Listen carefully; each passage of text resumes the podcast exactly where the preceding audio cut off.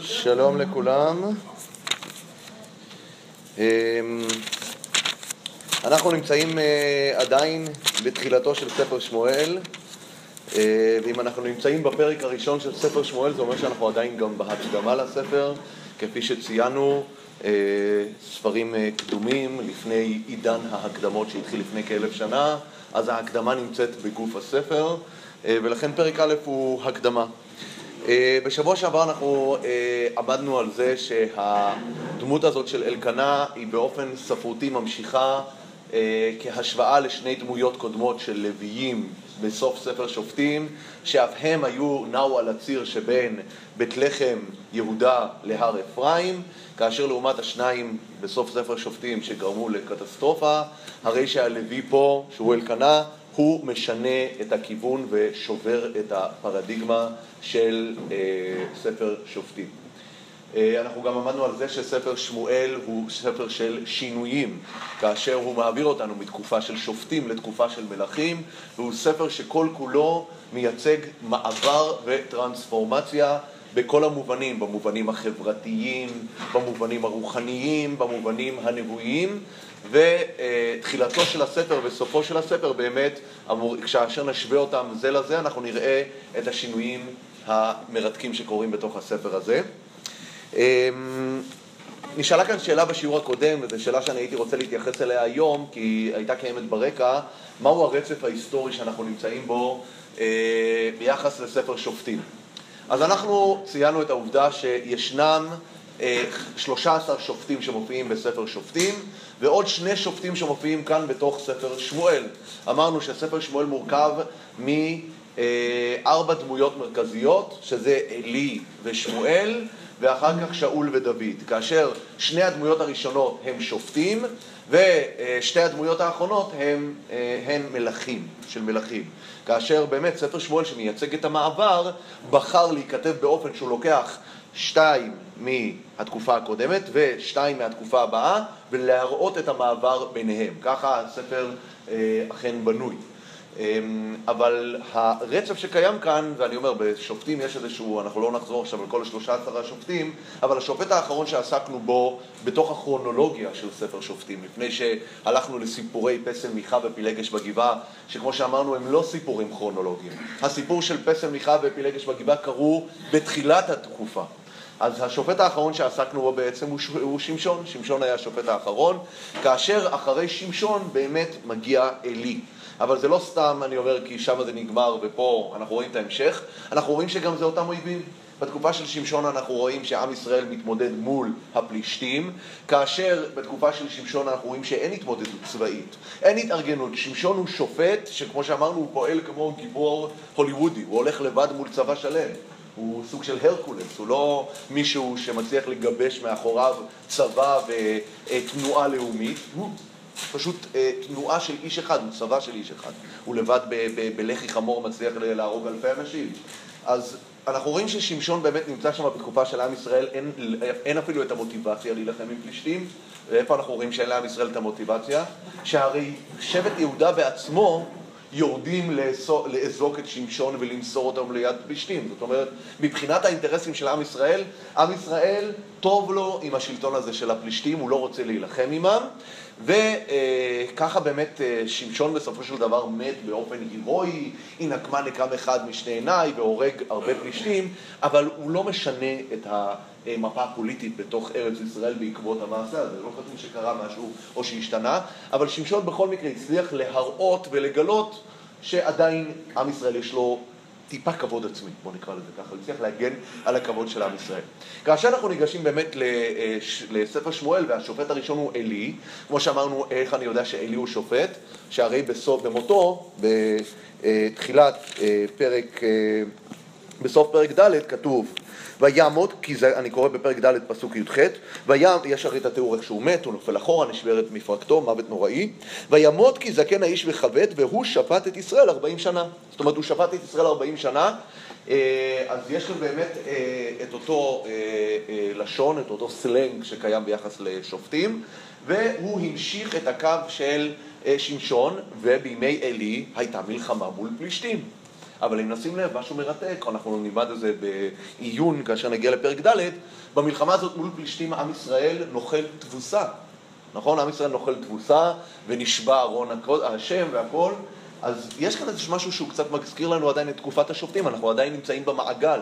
יש אצל עלי, אנחנו רואים, יש חטא, אנחנו רואים באמת אה, מצב של חטא אצל עלי, והחטא, לא מתואר לנו מהם החטאים של העם, אבל אנחנו רואים שהמנהיגים של העם, שהם עלי ובניו, שיושבים במרכז הרוחני של העם, יש שם שחיתות מאוד גדולה, ובסופו של דבר יש תוצאה מאוד דומה לשופטים, למעגל של השופטים. יש, יש אה, חטא, יש עונש. בסופו של דבר יקום מושיע, הגלגל שופטים ממשיך, המושיע הבא הוא יהיה שמואל.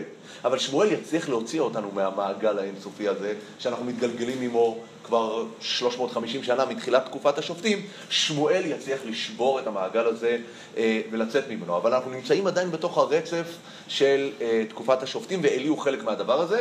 ראוי לציין, אגב, כש, כש, ו, ו, ונציין את זה גם כשנגיע, עצם זה שאצל עלי יש סיומת שהוא שפט את ישראל 40 שנה, הסיומת 40 שנה לשפוט את ישראל שייכת לשופטים הגדולים. שזה היה עתניאל, אהוד שפט 80 שנה כתוב, ותשקוט הארץ 40 שנה, תשקוט הארץ 80 שנה, אז זה מספר שכבר כן מייצג איזושהי התקדמות, אבל עדיין המצב לא טוב. אבל דברים מתחילים להתקדם, אה, וזה באמת הסיפור של ספר שמואל.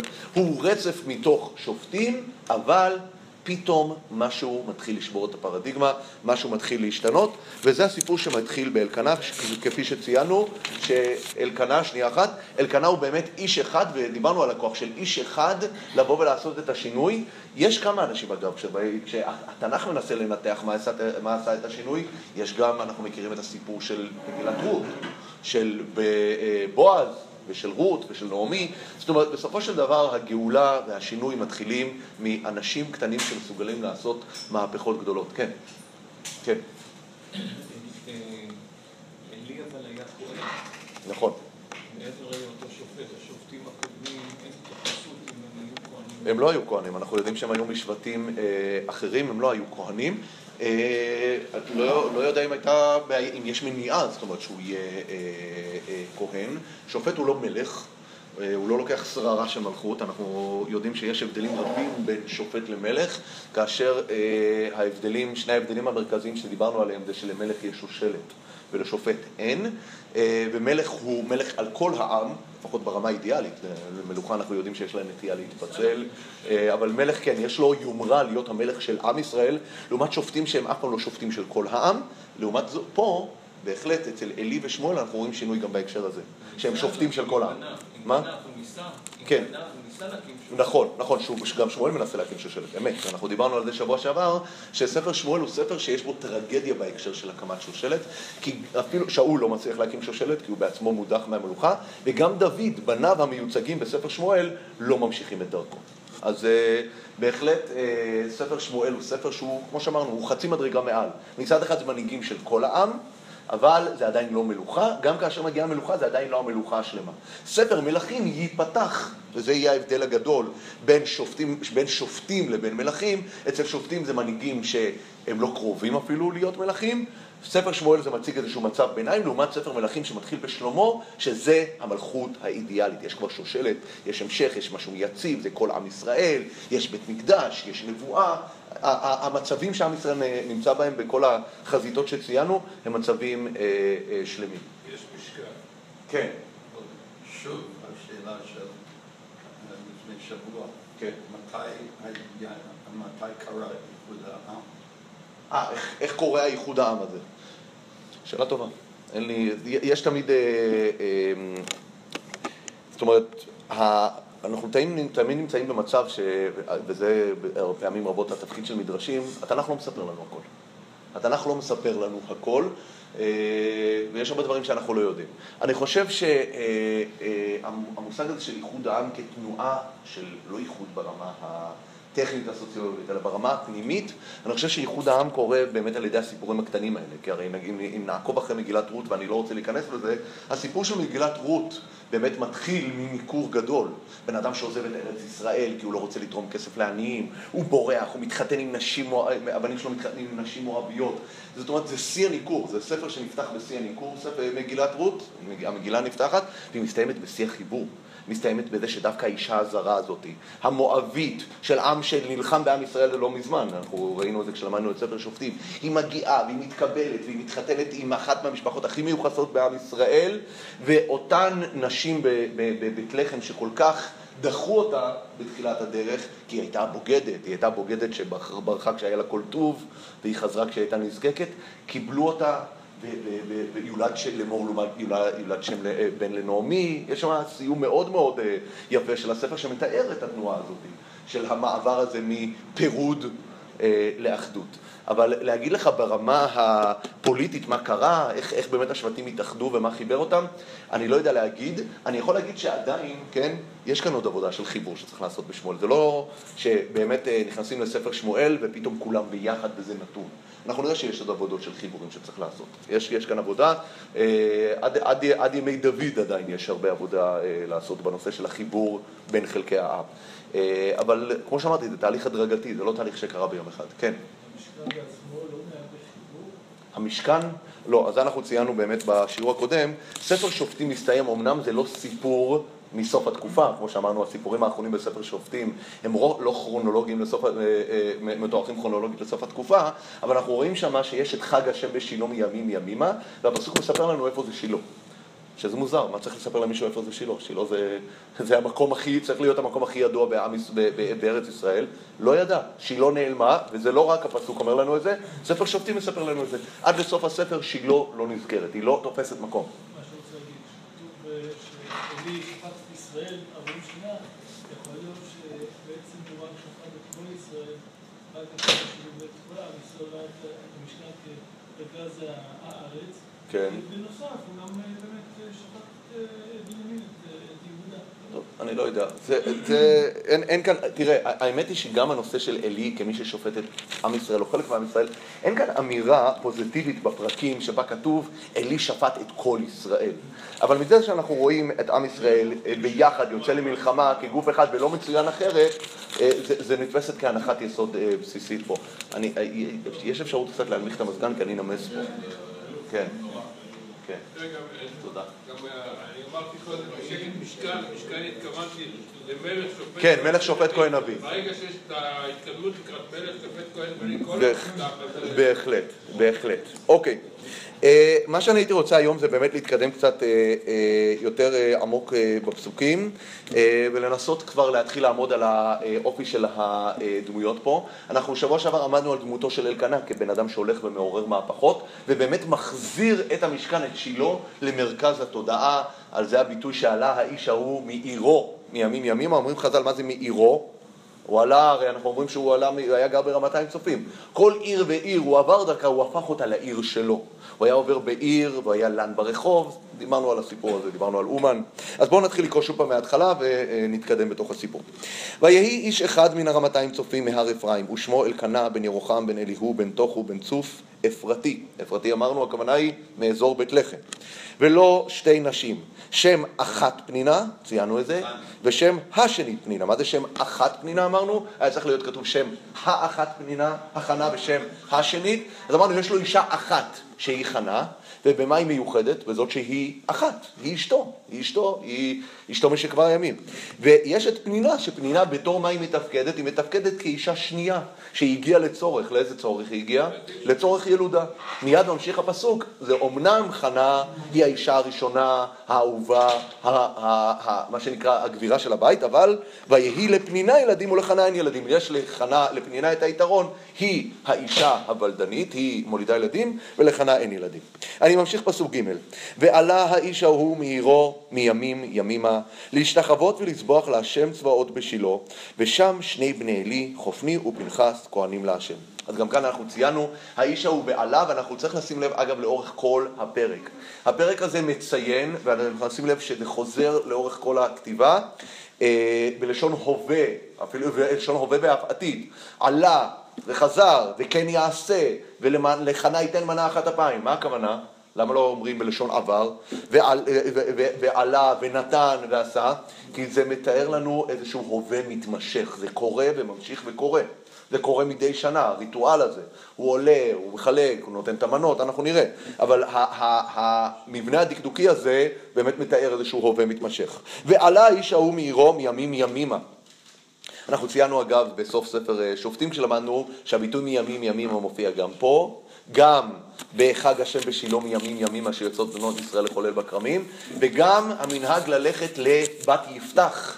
אה, ארבע פעמים בשנה שבנות ישראל עולות אה, לבכות על אה, בתולה, זה גם מופיע שם הביטוי מימים ימימה, ואנחנו גם חיברנו את שלושת המקומות הללו. מימים ימימה להשתחוות ולסבוח להשם צבאות בשילה, ושם שני בני עלי חופני ופנחס כהנים להשם. וציינו כאן, מי זה עלי? פתאום אומרים לשם שני בני עלי חופני ופנחס? לא פגשנו את עלי עד, עד כה. אה, וזה בא לספר לנו את הסיפור, שמזה גם מוציאים חז"ל את הנוסחה הזאת, שבעלה האיש ההוא מעירו מימים ימימה. האיש הזה לא סתם עולה מעירו, הוא עולה מעירו ומוביל מהפכה למול המצב ששם שני בני עלי חופני ופנחס, שאם אנחנו נקרא עוד שני פרקים אנחנו נדע מה עושים חופני ופנחס, הם עושים מעשים נוראיים, הם גורמים לכל עם ישראל לשנוא את המשכן, לא לרצות לעלות שם, והאיש הולך ובכל מקרה מנסה להחזיר את המשכן למקומו הראוי לו, אה, וזה ההדגשה כאן ששם שני בני עלי חופני ומנחס כהנים להשם. אבל זה לא סתם, צריך לדעת שיש גם בביטוי הזה הקדמה, שנצטרך לראות אותה בהמשך הדרך, שהדמויות שאנחנו נשווה ביניהם לאורך כל הדרך, אנחנו נעשה הרבה השוואות של דמויות, אנחנו ציינו שבוע שעבר, ספר בראשית יעמוד, יעמוד לנגדנו הרבה בתור השוואה של דמויות, אבל גם אנחנו נשווה פה, וזה הפסוקים עושים, בין עלי לבין חנה. אנחנו נראה איך נראה מערכת יחסים של חנה עם ילדיה, ואיך נראית מערכת יחסים של עלי עם ילדיו. ומכיוון שכולנו מקשיבים היטב אה, להפטרה, בוודאי אה, בראש השנה, אז אה, אנחנו אה, יודעים שהנושא של הפרק זה הילד של חנה. אז אנחנו נראה, יש כאן את הילדים של עלי מצד אחד, ויש כאן את הילד של חנה מצד שני, וכבר בתחילת הסיפור הפסוק שם אותם משני הצדדים. ושם שני בני עלי, חופני ופנחס, כהנים להשם. ויהי היום, ויזבח אלקנה, ונתן לפנינה אשתו ולכל בניה ובנותיה מנות. זאת אומרת, הוא עושה שם אה, באמת אירוע, יש לו ילדים מפנינה, מחנה אין, והוא מחלק להם, אה, מה שנקרא, הוא לארג'. ולחנה ייתן מנה אחת אפיים, כי את חנה אהב, והשם סגר רחמה. אז הוא נותן לה מנה כפולה. האם זה שהוא נותן לה מנה כפולה זה משרת את אה, מה שהיא רוצה? האם זה עושה לה טוב? בואו נראה. וכי עשתה צרתה גם כעס בעבור הרעימה, כי סגר השם בעד רחמה. זאת אומרת, הפנינה מעצבנת אותה, יורדת עליה, כל הזמן מציקה לה. חז"ל מתארים באמת תיאורים מאוד נוראיים, איך היא באמת אה, אה, ממש משתלחת בה באופן קשה, אבל למה בעבור הרעימה? בעבור הרעימה, מה הכוונה בעבור הרעימה? מה עבור הרעימה? שהיא תתרעם, ואם היא תתרעם, מה היא תעשה? מה היא תעשה אם היא תתרעם? זה איזשהו טיפול פוריות שאנחנו לא מכירים, לעצבן אישה זה... אה, זה, כדי שהיא תתפלל. כדי שהיא תתפלל. וכשאנחנו נראה שאחר כך, שאחד מהדברים הבולטים אצל חנה זה התיאורים של המצבי רוח הקשים שהיא, נמצא, שהיא נמצאת בהם. היא ממש בדיכאון מהסיטואציה שהיא נמצאת בה. בעבור הרעימה, כי סגר השם בעד רחמה.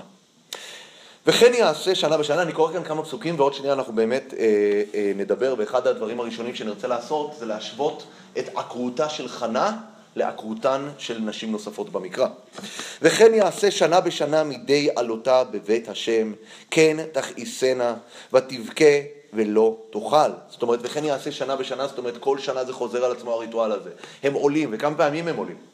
הם עולים ארבע פעמים בשנה, צריך לדעת. הם עולים בשלושת הרגלים, וחז"ל אומרים שאלקנה הוסיף עוד, אה, עוד רגל, שאנחנו טענו בזמנו שזה ט"ו באב, אה, חז"ל, חז"ל אומרים שזה היה אגב ראש השנה, צריך לדעת, צריך לדעת, זה אחת מהסיבות שקוראים את ההפטרה הזאת בראש השנה.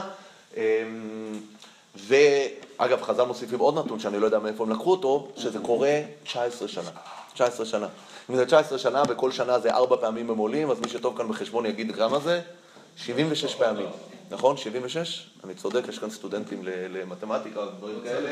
76 פעמים הם עולים, ו-76 פעמים היא עוברת את המפח נפש, ואת ההתעללויות האלה, וההצקות והכל, ושום דבר לא זז. והסיפור הזה אנחנו יודעים, מה, מה קורה בסוף הפרק הזה? אנחנו יודעים, אין מה לעשות, למדנו את זה כבר פעם, נכון? משהו משתנה. אחד מהדברים שאנחנו צריכים לנסות לשים לב, וזו שאלה מכוונת, מה הולך להיות שונה בפעם הזאת? הרי אנחנו יודעים שעכשיו הפסוק כל הזמן מספר לנו שקורה אותו דבר כל הזמן. פתאום משהו משתנה. מה קורה? מה משתנה? בואו ננסה לראות. וכן יעשה שנה בשנה, מדי עלותה בבית השם כן תכיסנה, ותבכה ולא תאכל. ויאמר לה אלקנה אישה, חנה, למה תבכי, ולמה לא תאכלי, ולמה ירא לבבך, הלא אנוכי טוב לך מעשרה בנים. מה זאת הטענה הזאת? מה הכוונה אנוכי טוב לך מעשרה בנים? אני אוהב אותך, זה מספיק, את לא צריכה ילדים. מוזר, טענה, קצת מוזרה. אנוכי טוב לך מעשרה בנים, הרי אה, האישה, אנחנו, מכירים נשים, הן לא מסתפקות בבעל, הן רוצות ילדים. לא יודע, יכול להיות, שהיה מתאים יותר, הוא היה אומר לה, לא, את טובה לי מעשרה בנים, היה ככה משדר לה את האהבה, אבל אנחנו נראה. אה, מעניין מאוד, אנחנו לא שננתח את היחס של אה, אלקנה לחנה ולעקרותה. אגב, מה היחס של פנינה? היחס של פנינה זה נראה מאוד בולט. יחס של פנינה זה... בוא נשאל ככה, מאיפה זה מגיע? מאיפה מגיע ה... למה פנינה בוחרת להתנהג ככה? כתוב כאן בעבור הרעימה. אבל בסופו של דבר, אנחנו יודעים, מה? צרות, צרות, נכון, כי עשתה צרתה גם כעס, אנחנו רואים את זה, נכון? כי עשתה צרתה גם, גם כעס, יש הרי עד, עד, עד פה קוראים לה פנינה, אם שמתם לב. תשימו לב. בהתחלה כתוב שם השנית פנינה, ויהי לפנינה, ויהי היום ויזבח אלקנה ונתן לפנינה אשתו, כן? פתאום כשזה מגיע לכעס כתוב וכי עשתה צרתה, למה לא כתוב וכי עשתה פנינה? כי כאן היא נכנסת לדמות הצרה, זאת הצרה, בדיוק, בשלב שהיא מתחילה להציק היא כבר לא נקראת בשמה, אלא היא ממלאת את תפקיד דמות הצרה, צרה היא מציקה, וכי עשתה צרתה גם צער עבור הרימה, כי סגר השם בעד רחמה. אגב, כאן סתם צריך לדעת, זה מוסר השכל מאוד משמעותי. אה, חז"ל באמת אה, לומדים מהתפילה של חנה אה, בפרק הבא, שכל הילדים של פנינה מתו. הם לומדים את זה מתוך הפסוק, עד עקרה ילדה שבעה ורבת בנים אומללה. רבת בנים אומללה. אז אותה רבת בנים זה פנינה, למרות שאנחנו רואים, וזה חז"ל אומרים פנינה לשם שמיים נתכוונה, נתכוונה, וכאן זה לא, אגב, יש הרבה מקומות שחז"ל אומרים לשם שמיים נתכוונה. הם אומרים את זה על אשת פוטיפר לשם שמיים נתכוונה, ובעוד מקומות. כאן זה חז"ל לא צריכים לחדש, כתוב כאן בעבור הרעימה, נכון? אה, מה? בעבור, אני אגיד לך מה ההבדל, מה ההבדל בעבור. השאלה שלך טובה, אתה אומר אולי בעבור הרעימה הכוונה היא בשביל לעצבן אותה. המילה בעבור תמיד מייצגת תועלת, בעבור. בעבור דוד עבדיך אל תשב פני משיחיך. אה, אם היה, אה, אם היה כתוב למען הרימה, או ל, ל, אה, לכל ביטויי אחר שמייצגים. המילה בעבור תמיד מייצגת איזושהי תוצאה רצויה, כן, בעבור הרימה. אז המילה בעבור כאן אומרת שיש כאן באמת איזושהי תוצאה רצויה מצד אה, אה, פנינה.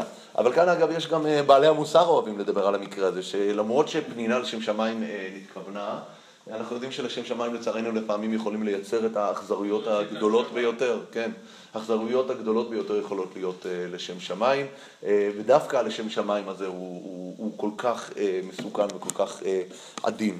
אז, uh, ולכן בסופו של דבר, uh, רב חיים שמואלביץ במיר תמיד היה אומר, שאלו אותו, פנינה לשם שמיים נתכוונה, אז למה היא, uh, למה היא ככה נענשה? אז הוא היה אומר, בן אדם לחברו זה כמו אש, זה אש. אתה מכניס את היד אתה נשרף, זה לא... אין, אין, אין, אין משחקים בדברים האלה. זאת אומרת, כש, כשמישהו פוגע במישהו והוא מתכוון להכל ולעזור לו והכל, זה, זה מצבים שבאמת, זה מצבים שורפים, הוא אומר. זה לא, זה לא, זה לא יחסי אה, עונש שיש פה. עונש שהיא התכוונה לשם שמיים, היא רצתה לעשות טוב, למה להעניש אותה? השם, אה, השם יראה לה לבב, הוא יודע שהיא התכוונה לטוב, אבל עדיין, הפגיעה והתסכולים האלה, זה, זה מייצר דברים שאנחנו לא יכולים להבין אפילו. השאלה מה שאלה טובה. שאלה טובה. קודם כל, הכרות היו בסוף. בוא נראה, בוא נראה. נגיד, יש כמה הכרות מיוחדות, בגלל שמואל שאנחנו רוצים להגיע אליו. אבל כל הסיפור... שאלה טובה, שאלה טובה, וזה, אני אומר, זו שאלה מכוונת, זו שאלה שנצטרך בסוף הפרק, אה, אחרי שנקבל את התמונה, להבין מה הפרק הזה מספר לנו, בוודאי ביחס לתקופה וביחס לשינוי, מה שאנחנו מנסים אה, לדבר עליו. נגיע, נגיע, נראה גם מה המשמעות של תפילת חנה. אוקיי.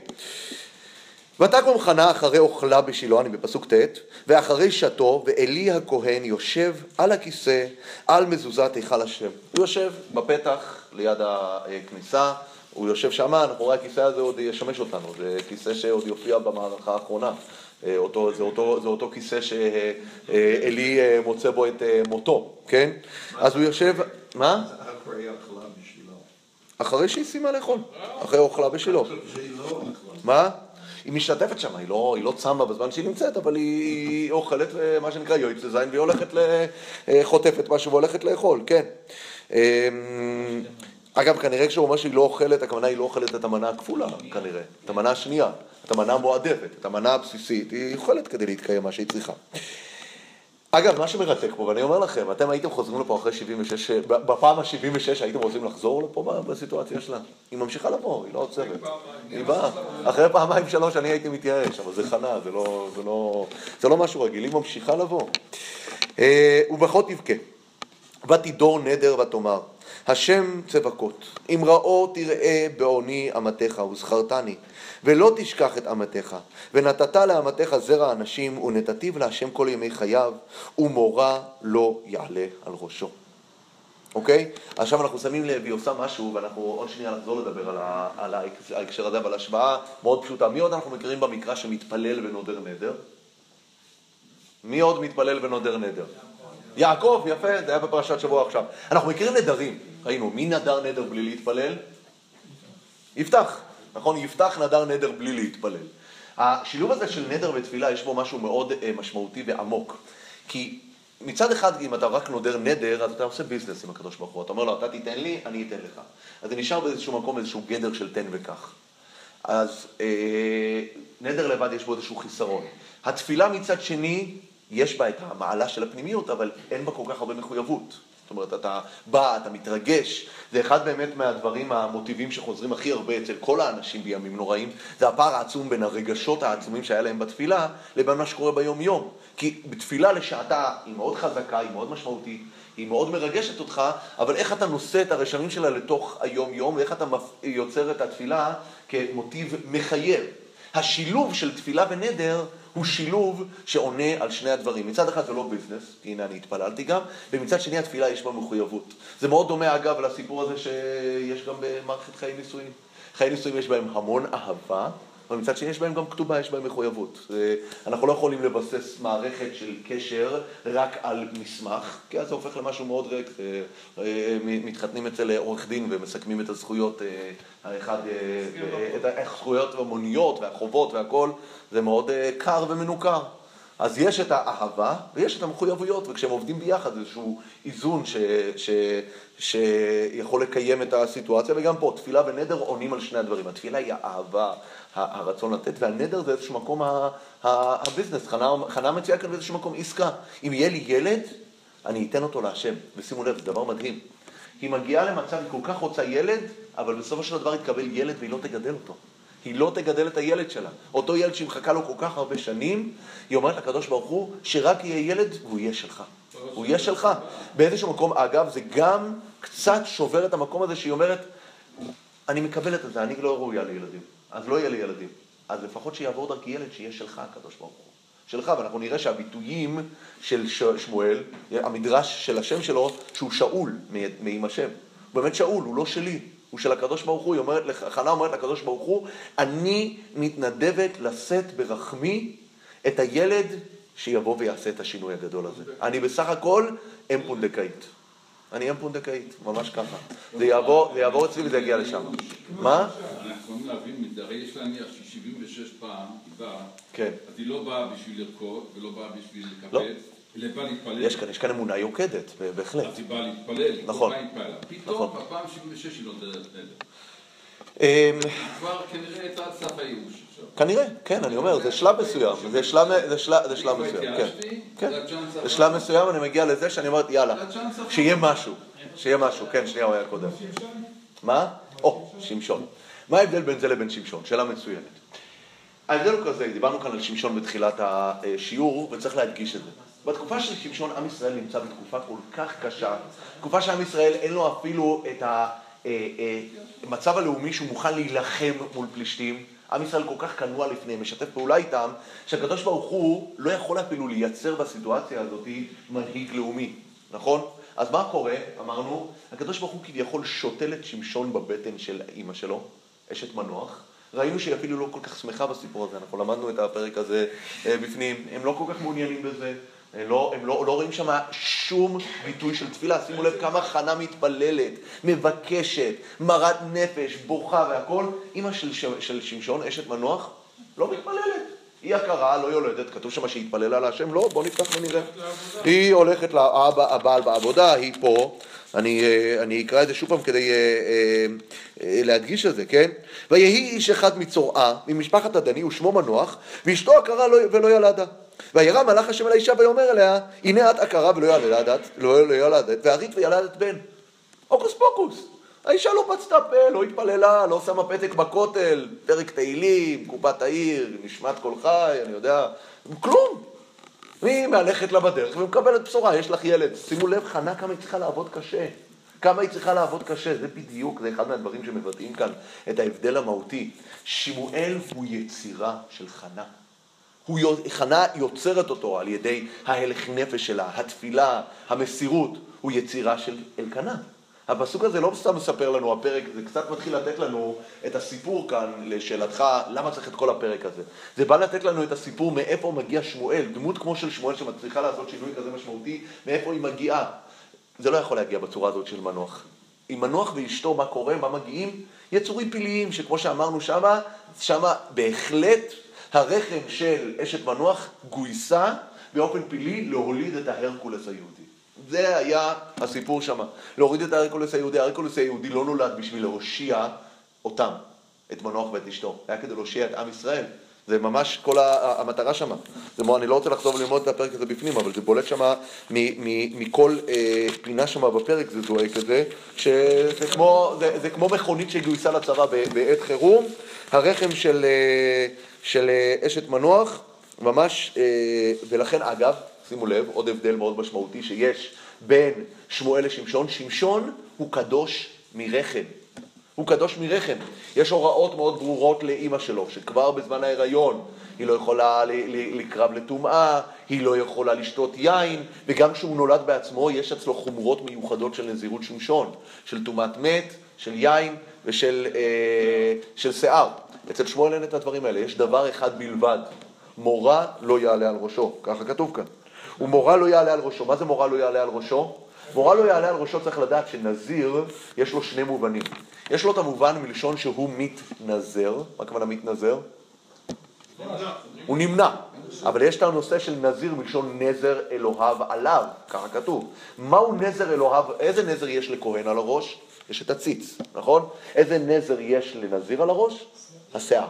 השיער, השיער מייצר את הקדושה. אז שמואל, באיזשהו מקום אמא שלו אומרת, לא, זה לא ילד שקדוש מרחם, זה לא ילד שהקדוש ברוך הוא צריך לשתול אותו בצורה פלאית, ילד עם כוחות מיוחדים, כוחניים, על-טבעיים. זה ילד שאימא שלו הולכת לגדל אותו למען השם ולהקדיש אותו ולהניח עליו על הראש באיזשהו מקום איזשהו כתר של קדושה שילווה אותו לכל חייו. זה סיפור אחר לגמרי. שמואל הוא יצירה של חנה, שוב אנחנו רואים. לעומת שמשון שהוריו אינם קשורים אליו בכלל. אנחנו רואים שיש שם מערכת יחסים סמוכה מול הוריו, הוא לא מקשיב להם, הם בסך הכל היו איזשהו גורם מתווך להולדה של אה, שמשון. אז בהחלט ההשוואה לשמשון כאן היא מאוד משמעותית כדי להבין עד כמה הסיטואציות כאן אה, שונות אה, אה, זו מזו. אה, אני אמשיך. והיה כי הרבתה להתפלל אה, לפני השם, ואלי שומר את פיה. מה זה ואלי שומר את פיה? מסתכל. אלי מסתכל על בנות. למה הוא מסתכל? לא הבנתי, אלי, אה, הוא מנסה לקרוא שפתיים, מה הוא מנסה לעשות? שומר את פיה, הוא רואה, הוא מסתכל, על הפה, הוא מסתכל עליה מדברת. מה, מה? למה אלי מנהיג של עם ישראל, כהן גדול, הכל. הוא. איזה מוזרות הוא הבחין? זו השאלה, בוא נראה. אבל אלי שומר את פיה. וחנה, מה? יפה. וחנה, היא מדברת על ליבה, רק שפתיה נאות, וקולה לא יישמע, ויחשביה אלי לשיכורה. וכאן, באמת, יש כאן אה, שוב פעם מדרש של חז"ל, וזה מדרש, אבל אני חושב שהוא מדרש אה, מאוד משמעותי כדי להבין מה אלי רואה, למה הוא חושב אותה לשיכורה, למה הוא שומר את פיה. אז חז"ל, אנחנו מכירים כולנו את המדרש של חז"ל, הוא ראה את האותיות באורים ותומים כ', ש', ר', ה', והוא לא ידע איך לפרש את זה, שיכורה, או כשרה, או כשרה. לכל אחד מהמובנים האלה יש כאן אה, משמעות דווקא מעניינת, האם היא שיכורה, האם היא כשרה או האם היא כשרה. למה דווקא כשרה? אבל אני רוצה להוסיף כאן עוד נקודה, שלדעתי היא נקודה משמעותית. בפרק הבא אנחנו נראה ששמואל מתחיל להתנבאות. וכששמואל מתחיל להתנבאות, מה קורה? הוא שוכב בלילה והוא שומע קולות. שמואל, שמואל, הוא לא יודע מה לעשות. מה הוא עושה? הוא רץ לאלי. אלי אומר לו, לא קראתי לך, לא יודע מה זה. פעם, פעמיים, שלוש.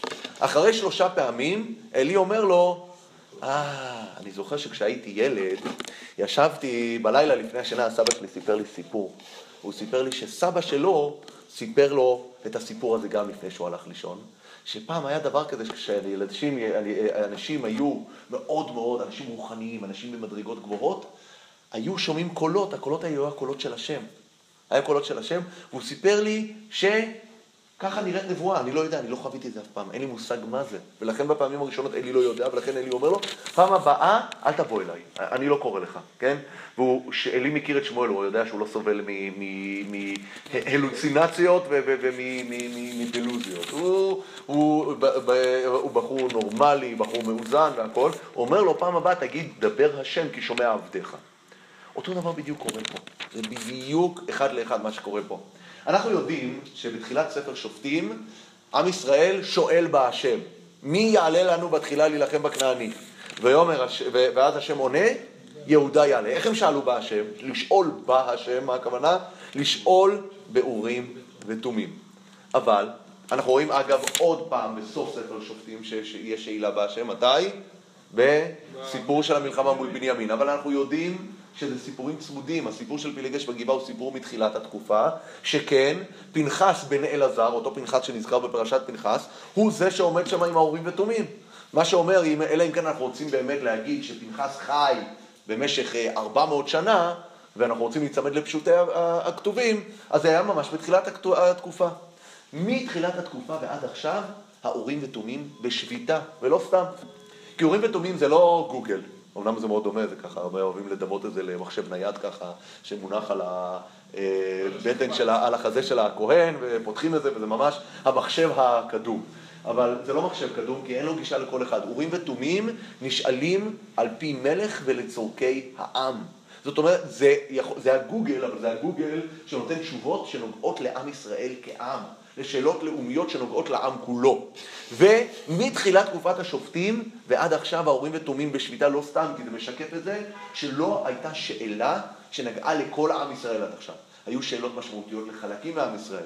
שבטים בצפון שהיו צריכים להילחם, שבטים בדרום, שבטים בעבר הירדן המזרחי, המערבי, אבל בתקופת השופטים לא הייתה סוגיה שהצדיקה מענה של אורים ותומים. וכאן פתאום אלי יושב והאישה הזאת מדברת, שפתיה נאות, אבל אלי רואה שקורה משהו מעניין אצלו בהורים יתומים. יש איזושהי תוצאה. וכאן שוב פעם הוא נזכר בסיפורים של הסבא שלו, שסיפר לו שהסבא שלו, סיפר לו על הסבא של הסבא שלו, שפעם החושן הזה שאתם משתמשים בו בתוך, בתוך המשכן, היה, היה נותן לנו תשובות. אז אלי מבין שקורה כאן משהו יוצא דופן. עומדת כאן אישה, היא בדיוק מולי, אני יושב פה בפתח עם הכיסא, יש כאן אישה שנמצאת מולי ומתפללת בצורה מוזרה, צורה שלא הייתה מוכרת עד אז, נכון? חז"ל אומרים שבאמת אנחנו יודעים כל הלכות תפילה נלמדה מהאופן הזה, שעומדת אישה, מדברת בצורה כאילו מאוד פנימית, עם עינה, בלחש, שזה באמת מבטא את המקום הפנימי הזה, שאתה מדבר, זה בינך לבין הקדוש ברוך הוא, אתה לא משתף את הסביבה בדבר הזה. זה המקום העמוק הזה, ופתאום החפץ המוזר הזה, הכלי, האחד ממגדי הכהונה, פתאום מתחיל לשדר אותות. ואז הוא מבין, רגע, משהו כאן לא, משהו כאן לא סביר, משהו כאן יוצא דופן. כן, אני רציתי, ראיתי שהיה כאן שאלות. כן. אני חושב שהחושן, the message, the real message is getting through, but nobody can interpret it properly. We just had, just how you had to fight with Binyamin, that נכון. אבל, אבל, אבל, נכון, נכון, אבל אנחנו גם דיברנו שם על אופי התשובות והדיאלוג שיש שם בשאלה ובתשובה, שהשם באמת גם באורים ותומים הרבה פעמים עונה לך זה תלוי בנוסחת השאלה שיש לך. אבל פה, אני חושב, אפילו לא נשאלה שאלה. לא נשאלה שאלה, ו- ואני חושב שכשחז"ל נתנו את המדרש הזה ויחשביה לשיכורה, שהוא שאל, באור- שהיה אורים ותומים, זה לא, זה לא סתם ש- שהם אומרים, לא כתוב כאן שהוא שאל באורים ותומים, נכון? חז"ל באמת רואים כאן שוב פעם עוד איזשהו משהו שהיה בתרדמת. הרי ספר שמואל הוא ההתעוררות מהתרדמת, נכון? זו התעוררות מהתרדמת. עוד משהו מתעורר כאן מהתרדמת, ואנחנו נראה שבתוך ספר שמואל פתאום מתחילים להשתמש באורים ותומים. אחרי שזה לא היה בשימוש. החפץ חוזר פתאום לשימוש, החפץ הזה, וזה זה חלק מהסיפור ש, שהם רואים פה. הנבואה מתעוררת, אורי ותומי מתעורר, דברים מתחילים פתאום לנוע ו, ולצמוח. אז מה הוא רואה? ויחשביה אלי לשיכורה. ויאמר אליה אלי, עד מתי תשתכרין, הסירי את עינך מעלייך. הוא נוזף בה.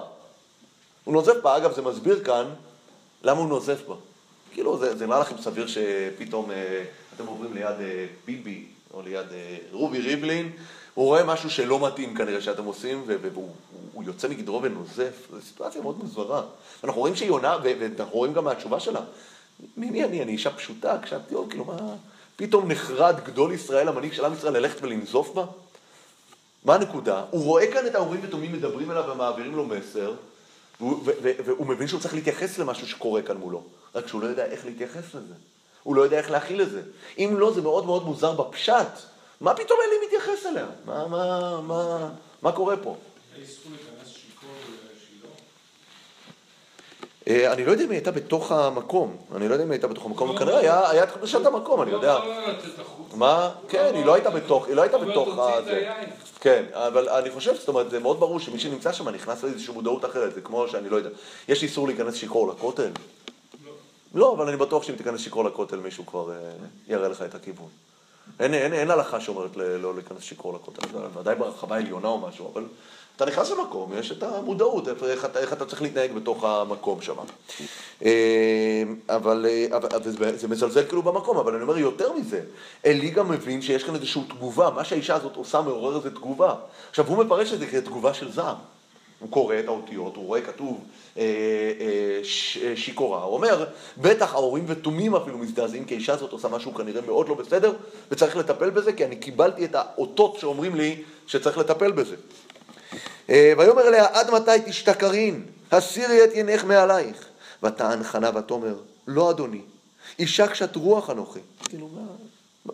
ויין ושחר לא שתיתי, ואשפוך את נפשי לפני השם. אל תיתן את אמתך לפני בת בליעל, כי מרוב שיחי וכעסי דיברתי עד הנה. אוקיי? עכשיו שימו לב, יש כאן גם דבר ש, שאנחנו נראה אותו. אנחנו אמרנו שיש כאן איזושהי השוואה, ש... ואנחנו נעשה השוואה יותר מעמיקה, בין עלי ובניו לבין חנה ובניה. ותשימו לב, עלי, אנחנו רואים בפרק הבא, את ילדיו עושים דברים נוראים, והפסוק אומר שהוא לא נזף בהם, לא כיהה בהם, נכון? לא כיהה בהם. עכשיו, עלי, יש כאן איזה, יש איזושהי ביקורת פנימית. והילדים שלו, בבעיות שלו הפנימיות, בתוך הבית הוא לא מטפל, אבל הוא רץ להוכיח אנשים זרים שהוא לא מכיר על תופעות שלא נראות לו. זה, זה קצת שם את עלי במקום, אה, במקום אה, מוזר. עכשיו, וצריך לדעת שחנה גם רומזת לו על זה. כשהיא אומרת לו, אל תיתן את אמתך לפני בת בליעל, אל תעשה אותי בת בליעל, מה הכוונה? מה היא מתכוונת לרמוז לו? כי אם אתה מחפש בני בליעל, אתה יודע איפה למצוא אותם. איך נקראים בני עלי? בני עלי נקראים, אם אנחנו נראה, אה, כן, לא, לא, אני מחפש את המקום, הם נקראים בני בליעל. חופני ופנחס, נכון, אבל אני מחפש את המקום שכתוב אה, שהם אה, ב- בני בליעל. טוב, אני לא מוצא את זה עכשיו, אבל הפסוק קורא להם בני בליעל. בפסוק י"ב. פסוק פרק ב', הנה, ובני עלי, בני בליעל. אז היא אומרת, שימו לב לרמז העדין והדק שלה. אל תעשה אותי בת בליעל. מה הכוונה אל תעשה אותי בת בליעל? כי אם אתה מחפש בני בליעל, יש לך איפה לחפש אותם ולמצוא אותם.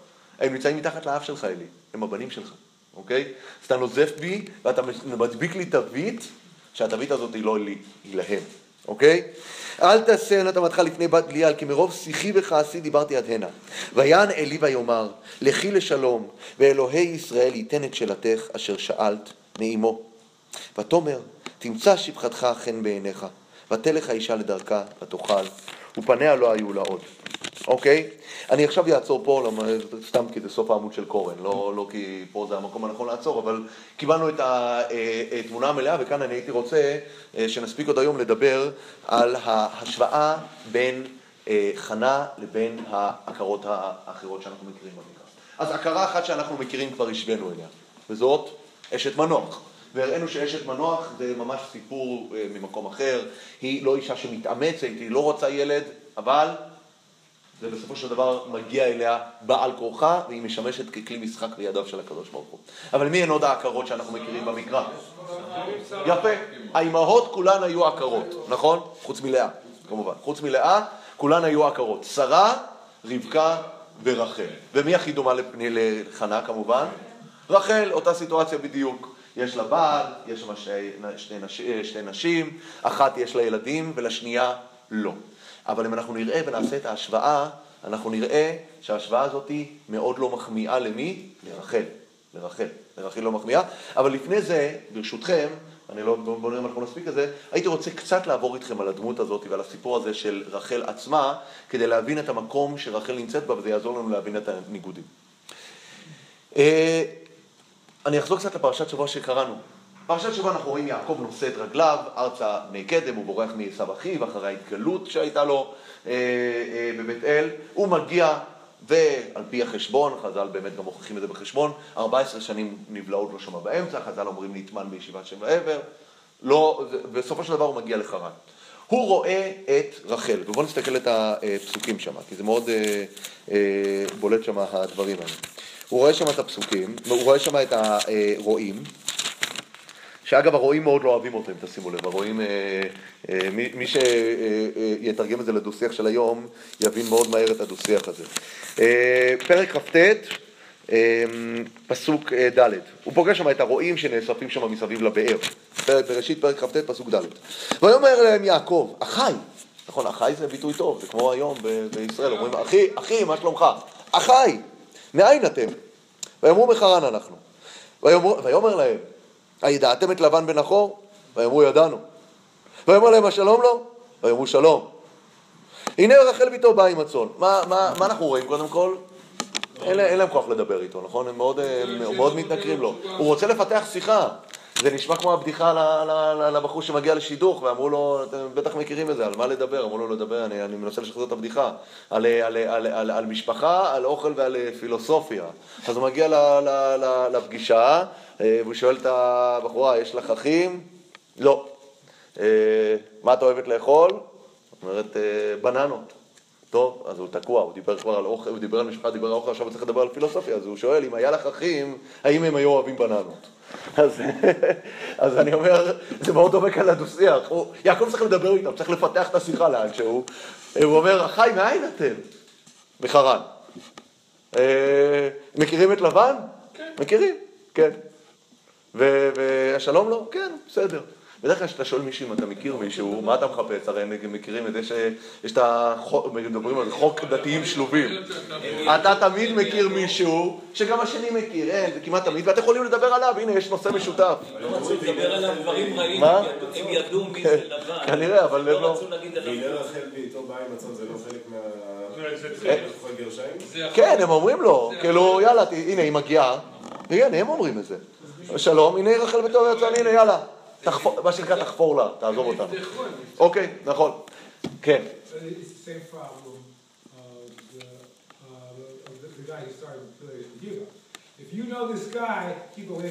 כן, טוב, טוב. בסדר, לא משנה, זה לא מענייננו, אני לא רוצה להעמיק בזה, אבל בסופו של דבר הוא רואה את רחל, שנייה, הוא רואה את רחל, ובואו תשימו לב. אה, והנה רחל באה עם הצאן וכולי, אני מדלג לפסוק ט', עודנו מדבר עמם, ורחל באה עם הצאן אשר לאביה, כי רואה היא, ויהי כאשר ראה יעקב את רחל, בת לבן אחי אמו, למה כתוב כאן בת לבן אחי אמו, ותשימו לב, ואת צאן לבן אחי אמו, כתוב כאן פעמיים אחי אמו, נכון? ויגש יעקב ויגל את האבן מעל פי הבאר, ויש את צאן לבן אחי אמו. שלוש פעמים בפסוק כתוב אחי אמו, למה? הצאן, זאת אומרת, יש כאן ייחוס של הצאן. הם הצאן של לבן אחי אמו. וגם אחר כך הוא השקע את הצאן של לבן אחי אמו. למה כתוב כאן? הנקודה היא שיעקב מגיע, את מי יעקב אהב? את אימא שלו. הוא הולך מאימא, מאימא רבקה. הוא לא רואה 14 שנה אף בן משפחה. כשהוא מגיע והוא רואה את רחל, כן? רחל אימה, היא אחיינית של? של אימא. היא נראית כמוה, היא דומה לה. הוא רואה פתאום את אימא מול העיניים, אז, אז הוא מתרגש, הוא, העיסוק שלו, כשהוא רואה, הצאן הזה זה לא סתם צאן, זה הצאן של האח של אימא שלו. והוא משקה את הצאן של האח של אימא שלו, ברחלי הזה של אימא שלו, וזה גם הסיבה, אני לא רוצה להיכנס כאן לכל מיני ת- תסביכים ודיפנים חס ושלום, אבל הוא לא סתם אוהב את רחל, היא מזכירה לו את אימא שלו. הוא מזכיר, היא מזכירה לו את אימא שלו ולכן הוא אוהב אותה. ומיד אנחנו רואים. ו- ו- ו- והוא מתאהב בה באופן מיידי, אבל הוא מתאהב בה בגלל הדמיון לאימא שלו. אז הדמיון הוא דמיון, אה, ככה זה נראה פה, זה דמיון חיצוני, כן? כי הוא לא מכיר את רחל, הוא פגש אותה באמצע שום מקום והוא, והוא מתאהב בה אה, באופן ספונטני, כי היא באמת מזכירה לו את, אה, את אימא שלו. אבל הדמיון לאימא שלו, אם אנחנו נשים לב, מסתיים אך ורק במראה. כי כנראה איך רחל מתנהגת, מתנהגת באופן מאוד שונה מאימא שלה. באופן מאוד מאוד שונה מאימא שלה. קודם כל נשים לב, ויש כאן כבר את ההסבר. כשרחל רואה איתו, קודם כל, כשרבקה פוגשת אל, אליעזר עבד אברהם, מה אופי המפגש שמה? הוא עולה, היא רצה לקראתו, היא משקה אותו, היא משקה את הגמלים. אנחנו רואים את רחל עושה את אותו דבר? לא. לא. ושם זה עוד העבד. שם זה העבד, פה זה יעקב, והיית מצפה לראות את ההתרגשות והכל, ואין. רחל לא נוהגת כרבקה, היא לא רצה ו- ו- ועושה, ו- ועושה את כל הדברים האלה. מה היא כן עושה? היא רצה לאביה. אם נשים לב אצל רבקה, ואני לא רוצה עכשיו לערוך את כל המחקר המשווה, למי רבקה הולכת לספר? לאימא שלה. למה, למה רחל לא מספרת לאימא שלה? אין לה. אין לה. אין לה אימא. שימו לב לאיזה ברוך, אין לה אימא, אז מי גידל אותה? לבן גידל אותה. אז אנחנו עכשיו רואים בעצם, ותשימו לב, אנחנו נראה את זה מאוד מעניין. רחל, כשיעקב פוגש אותה, הגיע אחיין של אבא שלה, אז היא הלכה לאבא שלה. מה זה? הגיע אחיין של אבא שלה, לכן היא הלכה לאבא שלה. כן, אתה אומר, לכן היא הלכה לאבא שלה ולא לאימא שלה, אתה אומר בגלל שזה הייחוס. אנחנו לא רואים אימא שלה, אימא שלה לא נוכחת. אצל רבקה יש אימא. אצל רבקה אנחנו רואים שיש אימא, נכון? יש... אה, אה, לא לאביה ואימה, הם יושבים איתה, בשלב מסוים יושבת איתה אגב רק האימא כשהיא משחררת אותה לשלום, זה המדרש של חז"ל שאומרים שבתואל מת, שהוא רעל, כן? אבל, אה, אבל אה, האימא שלה לא נוכחת, כנראה שאבא שלה זה המשהו המרכזי. אם אימא שלה חיה או מתה או לא נמצאת, לא יודע, אבל היא לא נוכחת פה לפחות בסיפור. אם היא לא נוכחת, לא נוכחת בסיפור, מבחני, מבחינתי באופן אה, סימטי היא לא נוכחת. נכון? אין לנו אלא מה שהמקרא נותן לנו, והמקרא לא מספר לנו שום דבר על אימא של רחל, זה אומר שאין אימא, יש רק אבא. האם יש רק אבא בגלל שהאימא מתה, או בגלל שהאימא נמצאת בקומה, או בגלל שהאימא היא פשוט דמות לא, לא דומיננטית בעליל, זה... כל אחד בחר את התשובה המתאימה לך ביותר, אבל זה מה שהסיפור מספר לנו, אוקיי? ו, אה, אבל אנחנו רואים גם בהמשך, ואני אמשיך עכשיו את, ה, אה, אה, את הסיפור הזה, שבאמת אה, אצל רבקה ואצל רחל זה מאוד מאוד אה, שונה המקום הזה, ורחל שגדלה עם לבן באמת מושפעת, ואיפה אנחנו רואים את ה, אה, כבר הבדל מאוד בולט? רבקה ורחל הם עקרות, וכאן אנחנו חוזרים לנקודה שלנו. איך הן מתמודדות עם העקרות שלהן? אז אצל רבקה אנחנו רואים, מה כתוב? ויתרצצו הבנים בקרבה, ואתה אומר, אם כן, למה זה אנוכי? ותלך לדרוש את השם. זאת אומרת, יש לה בעיה, היא אומרת, היא מפנה את הבעיה אל עצמה, למה זה אנוכי, כן? ומה היא עושה? היא הולכת לפנות לקדוש ברוך הוא. אנחנו רואים אגב גם בתחילת הדרך אצל רבקה, יש תפילה, נכון? ויעתר יצחק להשם לנוכח אשתו, כי עקרה היא, זאת אומרת יש שם תפילה. אצל רחל אנחנו לא רואים תפילה. מה אנחנו כן רואים? ובואו נראה. היא פונה, ליעקב לנוכח אשתו. נוכח אשתו אתה צודק, אתה צודק, אלי בדי פשט, זה נכון מה שאתה אומר. אה, אנחנו מכירים את המדרש, הוא עומד בפינה אחת, הוא עומד בפינה- אחרת. אבל אנחנו רואים בכל מקרה מהפסוק הזה, שהוא הפסוק שאחרי שהיא כבר בהיריון, אבל יש לה בעיה, היא בצרה, והתרוצצו הבנים בקרבה, היא, היא לא מבינה מה עובר עליה, או שהיא באמת היא סובלת סבל הריון, אז היא אומרת למה זה אנוכי, היא מפנה אל עצמה, היא לוקחת אחריות, והיא פונה לדרוש את השם, להתפלל, נכון? אה, פונה להתפלל. נכון, לא, הוא אומר שלפני כן, על פי הפשט בפסוקים, לא כתוב שהתפללה, כתוב שיצחק התפלל לנוכח אשתו, לנוכח יכול להתפרש, לא, לא שהיא התפללה, זה כבר דרש של חז"ל. לא. נכון, רש"י אומר, הוא עומד בפינה זו. נכון, נכון. יפה, יפה, יפה, יפה, אתה, אתה מקדים, אנחנו כבר, אנחנו מיד, מיד מגיעים לזה. בוא נראה מה רחל עושה, נכון? רחל אין לה אה, ילדים, נכון? ו... אה, ולאה כמובן, לאה היא השנואה, אז מה אנחנו רואים? מיד, בפסוק ל"א. וירא השם כשנואה לאה, ויפתח את רחמה, ורחל עקרה, זה מכוון, זה מלמעלה. זה מלמעלה, הקדוש ברוך הוא נותן ללאה את הילדים כדי לתעדף אותה, ורחל עקרה. מה רחל עושה? שימו לב מה לאה עושה. לאה באמת פונה לקדוש ברוך הוא. ראובן, בראובן, מה היא אומרת? אה, ראה, ש, אה, אה, אה, ראה שם בעוני, כן? שמעון, שמע השם אה, וכולי, כן? מה? שמע השם תשנואה אנוכי. מה? איפה אני? כן, פרק, פרק אה, כ"ט פסוק ל"ג. כל השמות שלה, לוי הפעם ילווה אל האישי, יהודה הפעם מודה את השם. לאה מלאה שירות ותשבחות, זה גם תפילות, שמעון זה מלשון שמע השם תפילה, אה, ראה השם בעוני וכולי. לאה כל הזמן מדברת עם הקדוש ברוך הוא. רחל לא מדברת עם הקדוש ברוך הוא. היא לא פונה אליו בכלל. ותרא רחל כי לא ילדה ליעקב, ושימו לב מה קורה, פרק ל' פסוק א', זה מאוד מודגש פה. ותקנא רחל באחותה, ותאמר אל יעקב, ושימו לב, וכאן זה ממש הפסוק הכי הפוך מרבקה, מהדודה. הבה לי בנים, ועם אין מתה אנוכי. רבקה, למי היא פונה? ותלך לדרוש את השם, והיא לוקחת על עצמה אחריות, נכון? מה היא אומרת? אם כן, למה זה אנוכי? היא לוקחת אחריות על מצבה, והיא פונה לקדוש ברוך הוא. אצל לאה, אצל, סליחה, אצל רחל, את מי היא מאשימה בזה שאין לה ילדים? יעקב. את יעקב, הבה לי בנים. מה זה הבה לי בנים? מה יעקב עונה לה? בדיוק מה שהוא עונה לה, תחת אלוהים אנוכי. הוא אומר, תפני אל אלוהים, למה את פונה אליי? אבל רחל עדיין לא פונה לאלוהים, היא מפנה את הציפיות שלה ליעקב, שיעקב ייתן לה ילדים. ומה היא אומרת? ואם אין מתה אנוכי, היא לא תובעת מעצמה משהו, היא בסך הכל רואה את עצמה כפסיבית. אם לא יהיה לי ילדים, אני אמות. אני אמות. אני אמות. אבל היא לא נוקטת יוזמה והיא עדיין לא מתפללת. לא. אוקיי? שימו, שימו לב מה קורה, ההבדל הבא, וכאן זה כבר הבדל שנוגע להכרה נוספת במקרא. כן. יכול להיות שהיא פשוט לא מכירה בערך של עצמה מספיק. והיא רוצה את יעקב. אז אני חושב, אני חושב, אנחנו נראה ש... שתתפלל אתה בשבילי קודם כל. אתה, אתה... אז בוא נראה, בוא נראה, בוא נראה, בוא נתקדם לסיפור ונבנה אותו ואז אנחנו נראה מה, מה, מה התהליך. מה קורה? היא הולכת ותאמר הנה אמתי בלהה, בוא אליה ותלד על ברכי ויבנה גם אנוכי ממנה. מה היא שוב פעם מייצרת? טכניקה. ואיך זה בולט שזה טכניקה? כי שימו לב מה שרה אומרת. כאשר שרה מבקשת להחליף, להכניס את הגר, הביטוי הוא שונה לגמרי. הביטוי שונה לגמרי. אני רק מחפש כאן אה, את ה... אה, אה, איפה, איפה, איפה זה נמצא. זה בפרשת לך לך, נכון? היא מכניסה את, שרה, את הגר. הנה. ותאמר שרה אל אברהם, זה בפרק ט"ז פסוק ב', פרק ט"ז פסוק ב', ותאמר שרה אל אברהם, הננה עצרני השם מלדת. נכון? קודם כל שרה מכירה של מה הסיבה לעקרות שלה? השם עצר אותה מלדת. בוא נא, שימו לב, בוא נא אל שפחתי, אולי ייבנה ממנה, כן? וישמע אברהם לכל שרי. שימו לב מה אומרת רחל, שימו לב להבדל המשמעותי. מה, מה אומרת? ותאמר הנה אמתי בלהה, בוא אליה, היא לא אומרת נא. הנה אמתי בלעה בוא אליה, ותלד על ברכי, וייבנה גם אנוכי ממנה. שוב פעם, הקדוש ברוך הוא לא בסיפור. הקדוש ברוך הוא לא בסיפור, ולכן דברים לא זזים. איפה אגב מגיע השיא הגדול? השיא הגדול מגיע ב, ב, אה, בסיפור של הדודאים. בסיפור של הדודאים, אם תשימו לב, שנייה אחת, אה, כי אם נסיים את זה נוכל לפחות בשיעור הבא להתחיל, כי אנחנו לא מדברים על חנה, אנחנו בינתיים עוסקים בצד ההוא של ההשוואה. בסיפור של הדודאים, ת- אה, לפני כן, כתוב שלאה עמדה מלדת, נכון? כתוב שלאה עמדה מלדת, היא כבר לא...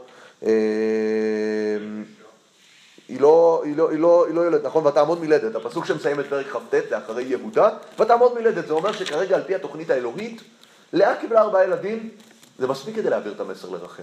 רחל לא מבינה את המסר, אנחנו רואים. מה קורה? בשלב של הדודאים, הם מנסים לחפש איזשהן סגולות טבעיות, סגולות, אני לא מספיק מבין במשמעות של זה, ולאה רוצה עוד ילדים, מי עוזר לראובן? אגב, בן כמה היה ראובן בשלב הזה, אתם יודעים? היה כנראה בן חמש או שש, משהו כזה, ילד ממש קטן, כן? אבל הוא הילד הקטן שיושב ליד אימא שלו ושומע אותה בוכה לילה לילה על התסכול שלה והכל. ראובן מאוד דואג לכבוד אמו, מאיפה אנחנו יודעים? מהסיפור שהוא בלבל את יצואי אביו אחר כך, נכון? ראובן הוא הילד הבכור, כואב לו על אימא שלו, והוא הולך להביא לדודאים, ואז רחל, עם כל המצב הזה, היא עוד רוצה את הדודאים, היא עדיין לא פונה לקדוש ברוך הוא, היא מחפשת אה, סגולות, טבעיות, הקדוש ברוך הוא עדיין לא בתמונה. ואז אומרת לה לאה את, ה, את המשפט הקשה, המעט קחתך את אישי ולקחת גם את אה, דודאי בני, כן? יש שם ממש אה, את האמוציות האלה, אבל עדיין, מבחינת רחל ולאה, הסיפור המרכזי, מבחינת רחל, סליחה, הסיפור המרכזי, זה האם יהיה דודאים, האם הוא יהיה איתי או איתך, רחל לא, לא, לא מכניסה את הקדוש ברוך הוא לתמונה. אם הוא יהיה, לכן ישכב עמך הלילה, ואז יהיה ילדים. זה לא קשור לקדוש ברוך הוא עדיין. איפה משתנה הסיפור, וזה נוגע למה שהתחלת להגיד קודם, איפה משתנה הסיפור? אחר כך כתוב, ויזכור אלוהים את רחל, וישמע אליה אלוהים. מה זה וישמע אליה אלוהים? היא התפללה, וישמע אליה אלוהים, ויפתח את רחמה, ובואו נראה מה קורה בסוף. ותא ותלת בן, ומה היא אומרת? ואת אומרת, אסף אלוהים את חרפתי. ותקרא את שמו יוסף לאמור, יוסף השם לי בן אחר. היא גם מכירה בזה שהשם הוא זה שפקע, שעשה, שגרם שיהיה ילדים, והיא גם מפנה אליו בקשה אחרת, יוסף השם לי בן אחר. מה קורה אז אגב? שימו לב. ויהי כאשר ילדה רחל את יוסף, ויאמר יעקב אל לבן, שלחני נבלך אל מקומי לארצי.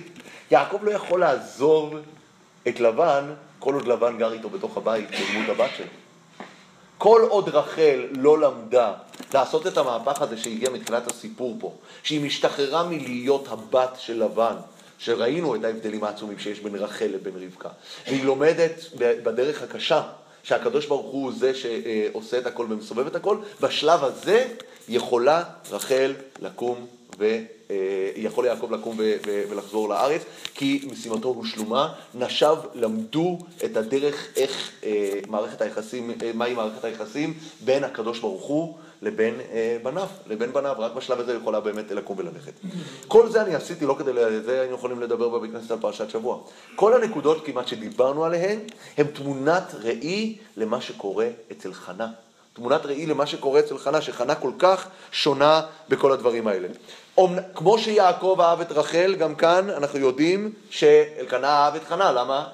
כי כתוב, כי אהב את חנה, נכון? כי את חנה אהב. את חנה אהב, נכון? ואנחנו רואים שיש שם איזה שהן באמת מצוקות הדדיות, נכון? הרי בסופו של דבר, כאשר נולד לרחל, הבן הראשון דרך שפחתה, איך היא קוראת לו הילד הזה? נפתולי אלוהים נפתלתי עם אחותי גם יכולתי, היה שם באמת המון אה, אה, אה, כעס הדדי בינה לבין רחל, הקנאה של האחיות. נכון, נכון, אבל עדיין, התמונה היא מאוד מאוד מאוד דומה. בשתיהם אנחנו רואים שמה? שהבעל, שהאישה פונה אליו, נכון? שם רחל פונה, הווה אל ילדים עם עין מתה אנוכי, אומר, התחת אלוהים אני, אשר מנע ממך פרי בטן, וכאן גם מה, מה, מה, מה אומר אלקנה? אלקנה אה, עונה לה ואומר לה, לא אנוכי טוב לך מעשרה בנים, נכון? באיזשהו מקום גם כאן אה, הבעל לא כל כך אה, משתף פעולה איתה, עונה לה כל מיני אה, אה, אה, תשובות כאלה. נכון, נכון, תתמודדי באיזשהו מקום, הוא אומר לה. כן? גם בשתי המקום כתוב שהשם זכר, ובסופו אה, של דבר ילדו אה, בן, ויזכור אלוהים את רחל, גם כאן כתוב, ויזכרה השם, נכון? אצל חנה. מה?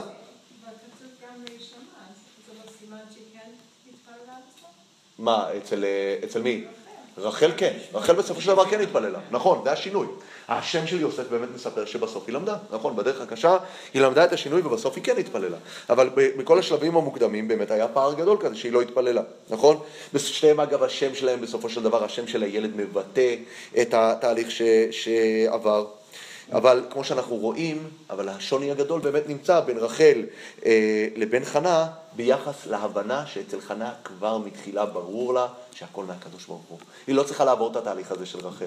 התהליך של רחל עוברת היא תהליך חינוכי, תהליך ארוך וחינוכי ומייגע עד שהיא לומדת. אצל חנה אנחנו רואים שזה קיים אצלה כבר מן המוכן. אצל חנה אין כבר את המצבים האלה. אצל חנה די ברור כבר מההתחלה, וזה הסיפור המרכזי אצל חנה של התפילה. ולכן אני אומר, אם אנחנו רוצים להשוות בין חנה לבין רחל, זו השוואה שעושה חסד גדול עם חנה. ולא עם רחל, וזה מספר לנו את המדרגה העצומה שחנה הייתה בה, שחנה הבינה מאוד ברור שזה הכל מהקדוש ברוך הוא. הבינה את זה כבר מההתחלה. מה? מה? 19 שנה, והיא מתוסכלת, אבל בסופו של דבר המקום שהיא פונה אליו, הכתובת הברורה שלה, זה מגיע מהקדוש ברוך הוא, ועדיין, וגם שם אנחנו רואים, זה לא, זה שאנחנו מבינים שהכל מהקדוש ברוך הוא, זה לא אומר שהקדוש ברוך הוא עומד בתור אה, כדי לעשות את מה שאנחנו רוצים. לא אה. מה? יעקב לא יוצא משהו יחסית לאלקנה. מה, לאלקנה? כן, יעקב זה התחת הימני ופה... אני לא בטוח אם יעקב שם לא אומר את זה מהמקום שזה, אמנם זה אכזרי, אבל הוא, הוא מבין שזאת נקודת התרופה של רחל, להבין את זה. זאת אומרת, הוא אומר לה, את תצטרכי, את תצטרכי לבד להבין לאיפה להפנות את התסכול הזה. אצל חנה אנחנו רואים שכאשר התסכול באמת אה, פונה כבר, פונה למקומות הנכונים, זה עושה את העבודה. נכון, נכון. אגב, ולא בכדי, ואני אומר שוב פעם, ש, שאנחנו, ונתמקד בזה כשנדבר על, על המושג של התפילה של חנה, התפילה היא אחת מעמודי, אה, חנה היא עמוד, אחת מעמודי התווך של תפילה בתנ"ך, כי זה המקום הזה שהיא מבינה שזה, צריך להפנות את זה אה, למקום הזה. טוב, תודה לכם, אנחנו נמשיך אה, עוד בשבוע הבא. Sivan quoted uh, the Bhagavad Gita, who says that, that a woman has two positions. what she shot, and was she the mother, and what she chavat, nechoris, the kesher between husband and and and that's what